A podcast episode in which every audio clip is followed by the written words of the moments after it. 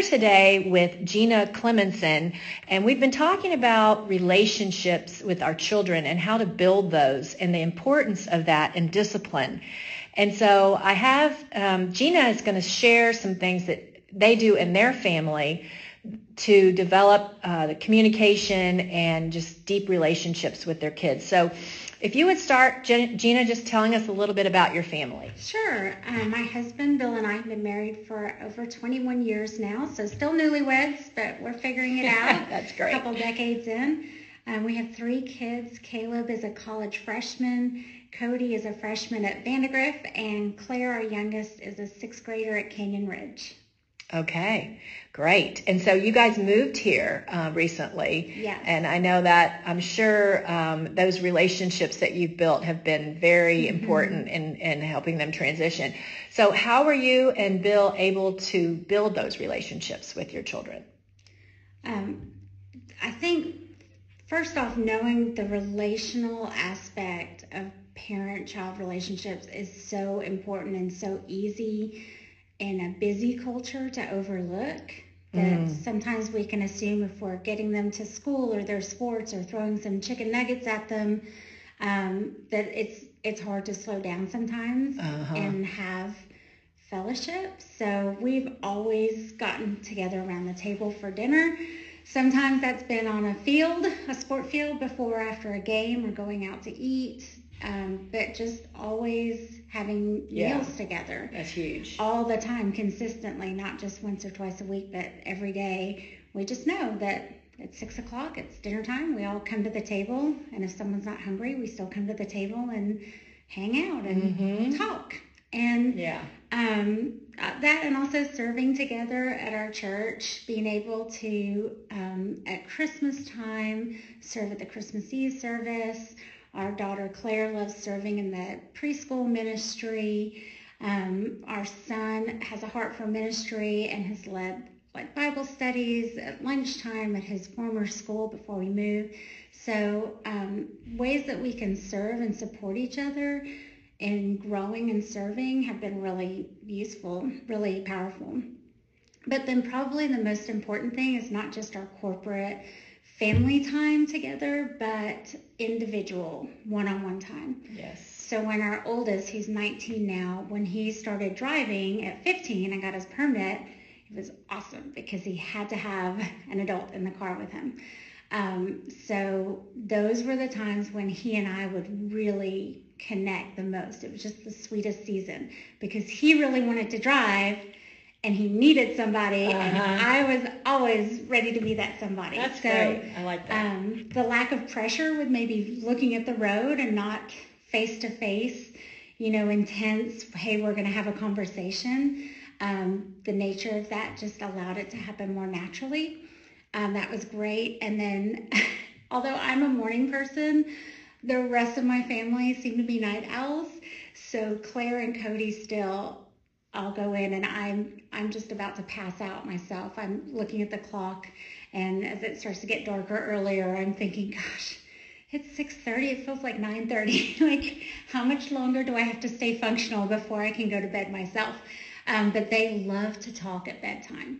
So if I go in there like to that. yeah, just tuck in Claire, I just know that's going to be a wise investment of 15 to 30 minutes. Yeah. And that's okay. If I'm exhausted, I'm not having to come up with rocket science. Yeah. Mostly she just wants to. They just to want talk. to spew. I mean, yeah. they just want to talk and have us listen. Yeah, just connect. Or mm-hmm. um, Cody will tell me what songs he's composing or what whatever he's doing on whatever video game that he's beaten this level or something, and that's that's fine. That's great. So. And that's great. They want to share that with you. yes. you. I love that. I feel like when you can talk with your kids about the safe stuff when you nurture that environment where they know they can you'll listen to them when they're telling you something that maybe you don't really care about like mm. you know telling me the history of greenland's farming you know culture whatever something random that you really are not invested in personally but when you can listen to your kids and um, speak value to what your kids are interested in when it's when they're talking about nothing they'll end up coming to you and talking to you about the big things because oh, they so know good. you're safe they can trust you with the small things, with things that don't matter. Because not very many kids just walk in and say, I need to bare my soul to you, mom, dad. They'll usually test the waters.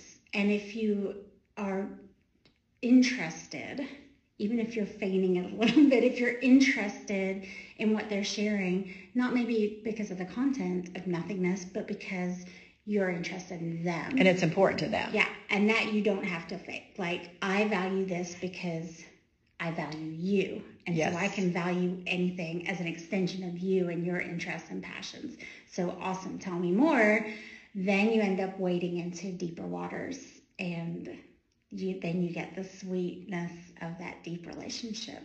So good. Um, so good. So hopefully we built deep relationships with each of our kids. Yeah, that's how, I mean, the fact that I remember doing that too, just just taking that time at night to listen to them and half the time I was trying trying not to fall asleep. Um, but and and all the sacrifice, you know, like I never I think I missed all the TV TV in the 90s because my kids were little and I just didn't have time to watch it. Yeah. So, but that's I'm sure you don't regret off. it. You I don't, don't look back and say, "Gosh, oh my gosh, this episode." That isn't that the truth? Yeah. It's so good. It's so good. Um, so, were you able? It sounds like you were able then to draw out their hearts because that's what we talked about is how important it is to um, get them to. Uh, we're trying to shepherd their hearts and we're trying to help them see the why behind their behavior. Yes. And so tell us a little bit about that and how your the relationship played into that. Right. So discipline gets a bad rap. The word when we hear the word discipline, we start thinking obedience, submission, anything, and these are not bad words, but they they can get a bad rap because what we often think is that means control. And what our kids from a very young age, when they, I do it, when mm-hmm. they start, they don't want to feel controlled. So when we spend the time finding out how they're wired, because you know you don't discipline one child like you do another, even though they are raised in the same household, birthed at the same womb, whatever it is, they have different temperaments. And so remembering Absolutely. that you discipline out of love that it's a sacrifice as a parent that has a reward because the scripture says no discipline it says in hebrews 12 11 all discipline seems painful rather than pleasant but it later yields the peaceful fruit of righteousness for those trained by it and proverbs 13 24 says he who loves his son is diligent to discipline him and that word diligent like it takes work because sometimes I just want to say, go to your room and I'll be done with it. And I don't really address the heart. But I have to be diligent. I have to discipline myself to discipline my children because I know mm. there's a greater goal. They're on a journey. Mm-hmm. We're raising our kids to be independent of us and dependent on the Lord. So how can I model that and how can I shepherd that every day, all the time? Um, Hebrews 12:10 says, God disciplines us for our good to share in his godliness. So if we can remember that discipline is not a dirty word, it's not an evil thing. Even athletes train, they discipline themselves. Um, those who read the Bible in the morning early before everyone else is up, that's not like the magic time, but maybe those mamas are disciplining themselves because they know once Junior hits the floor, the day is gone and it's chasing diapers and mm-hmm. preschool dates and whatever, running in carpool, that it's just, it can get away from us. Mm-hmm. Um, I think of discipline as like a backyard, and the Lord has us in this incredible place of freedom. It's like if you told your kids, you have this like amusement park backyard. Run all over the place. If you want to ride the Ferris wheel, ride the Ferris wheel. Like this is the Shangri-La of backyards. But don't go beyond the fence because there's a really busy highway. And if you go beyond the fence, you're going to get squashed. It, you're going to get hurt, run over, broken bones, death. And so that's that's like discipline. It's not I'm trying to control you or God saying I'm trying to keep something good from you. I'm trying to withhold power from you. It's God saying, here are my wonderful boundaries that are set in place for your good. Amen. For godliness. Mm-hmm. This is where joy and peace and happiness is found within within my boundaries. And there's freedom in that, not bondage that sometimes we think discipline is just getting in trouble. Mm-hmm. Um, and that can be because people associate following the Lord with following a bunch of rules. It's not true. It's a relationship. Mm-hmm. And we want to discipline both when someone, uh, one of our children has done something that violates scripture or the Bible says obey your parents so that it will go well with you. So if we say put away your laundry and the kids don't put away their laundry, that's sin. Is it sin not to put away your laundry? No, but it is to disobey your parents. So there needs to be some godly discipline. What does that look like? So I think when we know, like, I'm helping you become a developed, fully developed human being, so when I send you off to college, you don't know how to wash your sheets or wear clean clothes or bathe or whatever it is, you know, like you can handle it. So, um, yeah. That's so good. And and it's in the context of the relationship mm-hmm. that they that they listen to you yeah. and they don't they understand that they're not being. I mean, they might want to um, you know, go to that feeling of she's trying to control me, mm-hmm. but they also know that that's not true. Yeah. There's a security in yeah. It. Yeah. Yeah. So that's awesome. Um, so is that, so my next question is how has your godly influence in their lives impacted their obedience and faith as they have gotten older and mm-hmm. your control over them has diminished. So, mm-hmm. so that, you know, it addresses that we, we've talked about in um, some, in a couple of the messages, there's this authority um, relationship. It's called authority influence um, continuum, where you, right. your authority decreases over time and your influence increases mm-hmm. in terms of helping them, mm-hmm. you know, mm-hmm. stay within those right. the fence, like you're yeah. saying. So, um, so what has so how has that um, as your kids have grown older? Yeah. What have you seen there? Um, I think about Caleb mostly with that since he's our oldest. So we've yeah, I'm sure he'll be back, but we've launched him to some extent. He's a freshman in college and he's 1,200 miles away. So that idea that when they go to college you you don't have much control, we have no control. He's yep. we could not get to him quickly, even if there were something that came up. Um, so it's been good in many ways though, because what we prayed as he was growing up is that he'd become independent of us and remain and grow even more dependent on God. Well, if your parents are 1,200 miles away, yeah, we can Amazon, you know, drop something in two days if he needs it, or put money in his account to run to the store, get gas, or whatever. But he he, although he was already a believer and a pretty mature believer, he's just grown so much, and even can say that to you know, like describe the ways that he is growing spiritually. So now he has a whole hallway of guys and they have a small group together or they eat together. Um, that there's that he has to seek it out. That it was really important for him to go and find a church. He's not coming to our church. We're 1,200 miles away. That'd be a little bit of a commute. So he is important for him to find a church, and he went and found surprisingly a really traditional church because he said the word is just preached. Uh-huh. The ah. worship is not really my taste, but on their campus they have incredible midweek worship. He said, I've got like the best worship in the camp in the country, it feels like, on my campus every week at convocation. So I just love the teaching. And mom, wouldn't it be cool if like some grandpa guy like would kind of like adopt us and disciple us? And I'm like, that's so awesome that that's your dream. Like that's something oh, you think oh, would be neat because I bet you there are grandfathers there who would be willing to step into that kind of ministry place where you know who knows where they are in there. Yeah, and so it's been your it's been your model. You're modeling you and Bill modeling your faith for him and just continuing that relationship as the, he got older. The influence of that relationship that you built. Yeah so that when he leaves the nest, yeah. he's still doing the things. Yeah, he is. And he's owning them. Mm-hmm. you know, kids will, for the most part, they'll obey. And if you go to church, they probably have to go to church. It's not like you debate, are you going to school or not? Most families just, if you go to, if I go to church, we're all going to church. And so, but do some kids own it? And so to know that he's valuing and owning and um, sees the value in it because it's a relationship. It's the it's best. not just a set of rules that you've been raised by. exactly. by. You are a critical thinker who can go out into the world and say, okay, I see what all the political whatever or social whatever is.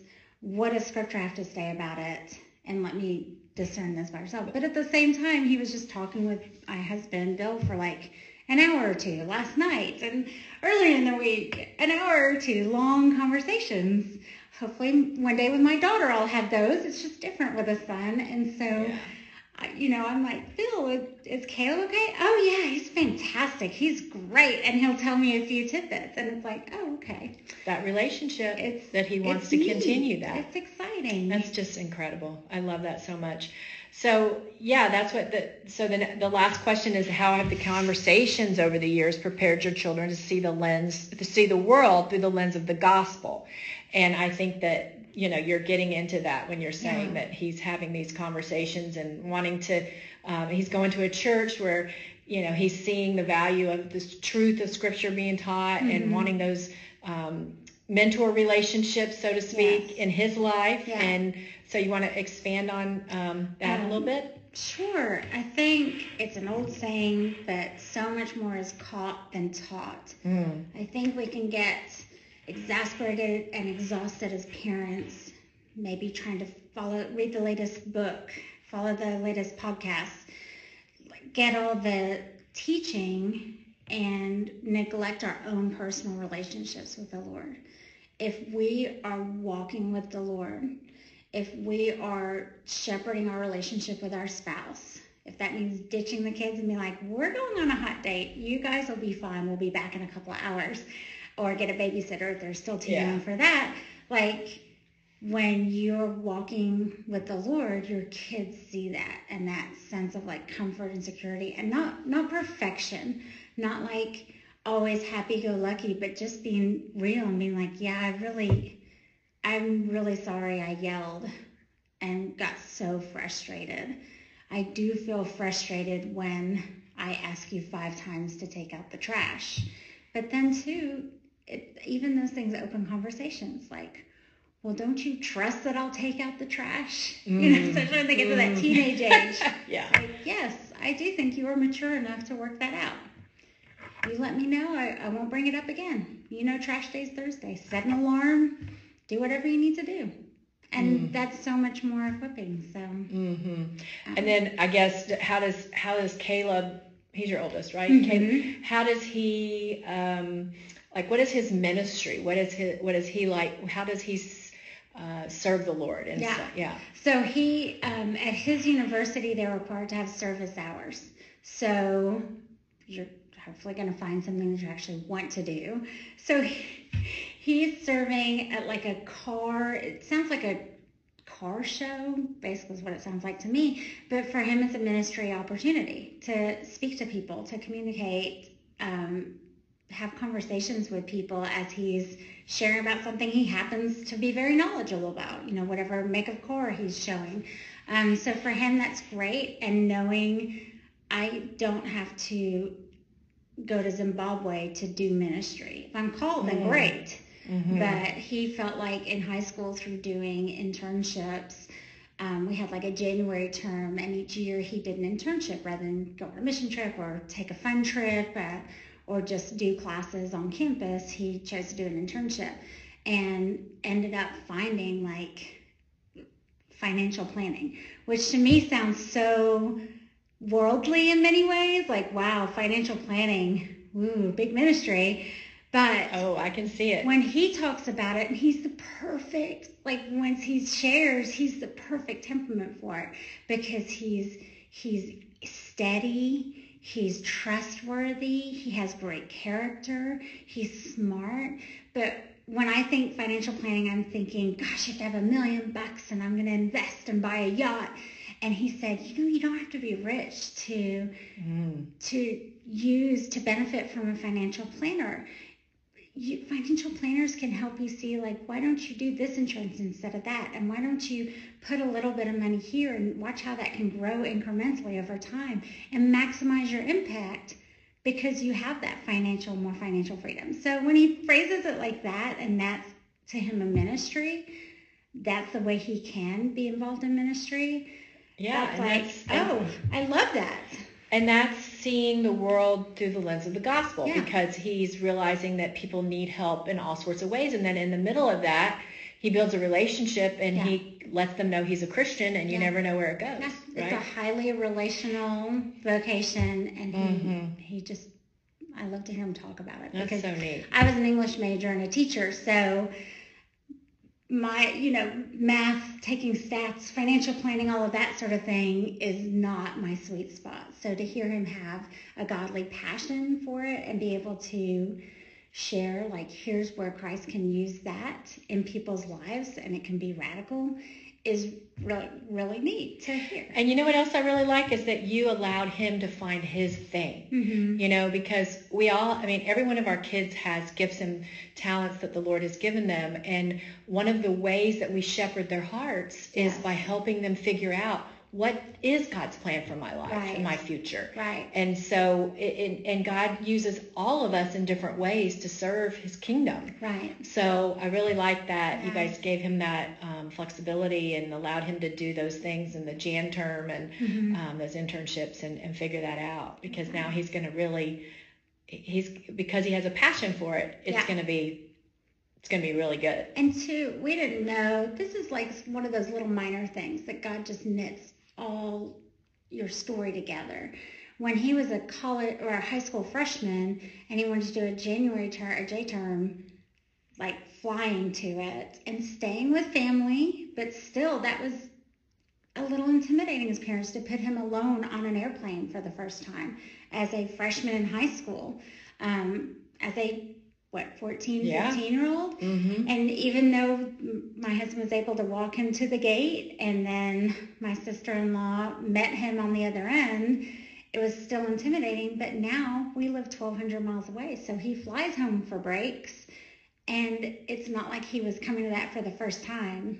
right Like it, he gets an expanded view of, okay, I can, I don't have to be in one spot always, that I can, yeah you allowed him that rope yeah. yeah that's really good well i can see that you guys very intentionally parented and shepherded your kids hearts and um, and served with them and built that relationship and so that they have the heart to serve and they um, that influence that you've had in their lives Mhm. has made a, a, major impact on how they're walking with the Lord now. And so I just applaud you and Aw. praise God that you, um, you know, you listened and followed the Lord in those areas. And, and I think that's, that's really what he asks of us. We're back now with um, Gina Cleminson continuing our conversation, and um, she's going to share some of the Christmas traditions that the Cleminson household has developed over the years. And, uh, and I think you're going to be really blessed because she's obviously creative and has um, some really good ideas on how to engage kids at all ages. So, uh, so go ahead and tell us about um, a couple of your traditions, Gina. I love Christmas traditions. The kids, if they're in school, they're home from school, so you have time. And some parents, that's terrifying. You're trying to fill up the time, and other parents, you're just relishing it. And most of us, I think, maybe somewhere in between. um, one of my favorite traditions that we do every year is build gingerbread houses. Mm. And it started off, it doesn't have to be expensive. You don't have to be the most creative person at all. There are so many things that you do, but the nature of a tradition is something that a, a child can look forward to and come back to. So even when they're adults, they will bring their children back to grandma's house to build gingerbread houses. Do I oh. know this for sure? No, I don't have grandchildren yet, but that sense of tradition knits something into their hearts that there's like something reliable, something you know is going to happen, and that brings a lot of um, stability and safety. So gingerbread houses, we just get a cheap kit from Michael's every year, ten dollars, and have four or five little houses. And that was great when the kids were little. A few packages of different bright color decorations Mhm. and maybe sets. Yeah. And then as they got older, like when my oldest was 15, he did not want to come gather around the table and I build gingerbread houses. That didn't quite appeal the way it did when he was an elementary schooler. So we turned it into a competition. We'd still do gingerbread Perfect. houses every year. But then we joined with our neighbors, our good friends who had three teenage boys.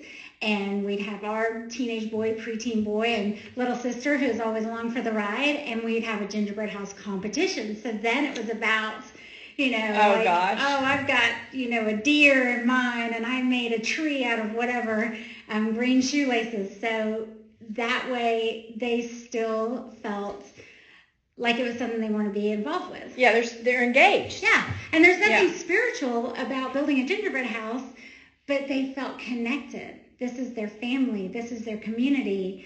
This is together, and this is something we do. So And the relationship yeah, again. You're just sitting around the table, laughing and talking and doing that. Mhm, So mhm. that's one of my favorites. That's great. Um, another thing that we do every year is go ice skating, the five of us. Um, so that's comical. We just go once a year. And um, it always starts out as sort of Getting your footing. awkward. Yeah. Um, I was really thankful when Claire was still very small because I could use the excuse of I've got to hold her hand so I can hold the wall. well, really, it was just holding me up. Gotcha. so now she's pretty proficient. Even though we go once a year, they just pick it back up. So we strap Cute. on the skates. We always find there's always somewhere in town that has ice. Even here in Austin. Outside. Yep. Even in Austin, we're gonna wait until it's not 80 degrees outside and go ice skating. Um, Fun. And again, it's just the thing that we always do. What we dream and imagine wistfully that someday our kids will say, "Oh, every year we went ice skating." There's nothing magical about it, but it just affirms like our Mhm. family. We're a team. We're together. This is what we do. And different friends have joined us over the years, but it's like our thing. It's something we do every year. Um, Really good. and there's like value in that. The the third thing I wanted to share, last one, I, I could ramble on forever, um, is we have, do you know the elf on the shelf? It feels Oh, like it's everywhere. Yes. Um, and it's great. We never really did the elf on the shelf. We never, I learned to say when my kids were very small, um, and people would ask, like Caleb when he was two or three in the grocery store, oh, are you ready for Santa? Are you being good for Santa? And maybe I'm just warped and have probably warped my children, but I would say, oh, we don't do Santa. because it wasn't a focus, it wasn't a big deal. And people would look at me like I was a child abuser. And so I learned over the years to just say, we don't really emphasize Santa. And That's a little. it could still be a little awkward, but just left it at that because I didn't want strangers walking up and saying, hey, what you get is based on how good you are. Mm. Because that's not Mhm. scriptural. So Mhm. for us, it's like, let's tell the story of St. Nicholas and how he was such a blessing and provided coins and stockings. And that's where that tradition comes from. Like, we can have fun with that and celebrate it and be silly and do the Grinch and all of that. But it's not really something we emphasize. Yeah. So we've never really done Elf on the Shelf like this spy, you know, watching us um, or wrecking our house, even though I think that's really cute and fun. So a few years ago, we got this little like lamb stuffed animal, and we named it Lammy. And Lammy shows up about December 1st. Hopefully, always December 1st if Mama's got her act together. December 1st, and we, whoever finds Lammy, I hide Lammy somewhere around the house. Sometimes it's just the, the stuffed animal. Again, we as mamas do not need like the pressure of having to plan Yes. another month long, you know, what's the elf going to do today? For me, even though I'm creative, that would be like maybe more draining than fueling most years. But with Lammy, maybe it's just Lammy that you find. And if you're the kid, the child who finds Lammy, then you get to go hide Lammy and anywhere, Ah. you know, downstairs or anywhere within the bounds. Um, and it's just a fun thing. And then some days Lammy's holding a little scroll or there's like a little piece of paper or candy or something with Lammy. And that's it's been a great way to have um, scripture verses that the kids will be Mm. reading because they find Lammy. Um, or to go like sometimes Lammy will say, tonight we're going ice skating. Well, they know we go ice skating every year, but there's something neat and exciting about, I found Lily, look, we're going ice skating. It just makes it more of a moment and an event and memorable. So yeah. that's been kind of a fun thing. I know there's um a few years back, I saw there's like a shepherd or some other kind of like Elf on the Shelf Christian version, if you will. Okay. Um, not that Elf on the Shelf is anti-Christian, but there's like a shepherd and has some sort of like little Advent pages with it, maybe. Oh. Um, and you'd hide the shepherd all over the house, and the kids would go find them and tell the story of leading up to Jesus' birth. So I, lo- I love incorporating that kind Right. of Yeah. I see what you're saying. So with lambing and having scripture verses, you can kind of do it that way, or however the Advent. I mean, it kind of goes along with with the Advent season, right? Yeah. That you can be preparing your hearts, Exactly. preparing your hearts for the celebration of Jesus's Yeah. birth. Yeah. So very good. Yay. So Love that. just a few. Love that. Thank you so much. And um, I hope you have a great celebration with your family this Thanks. Christmas. Me too. All right.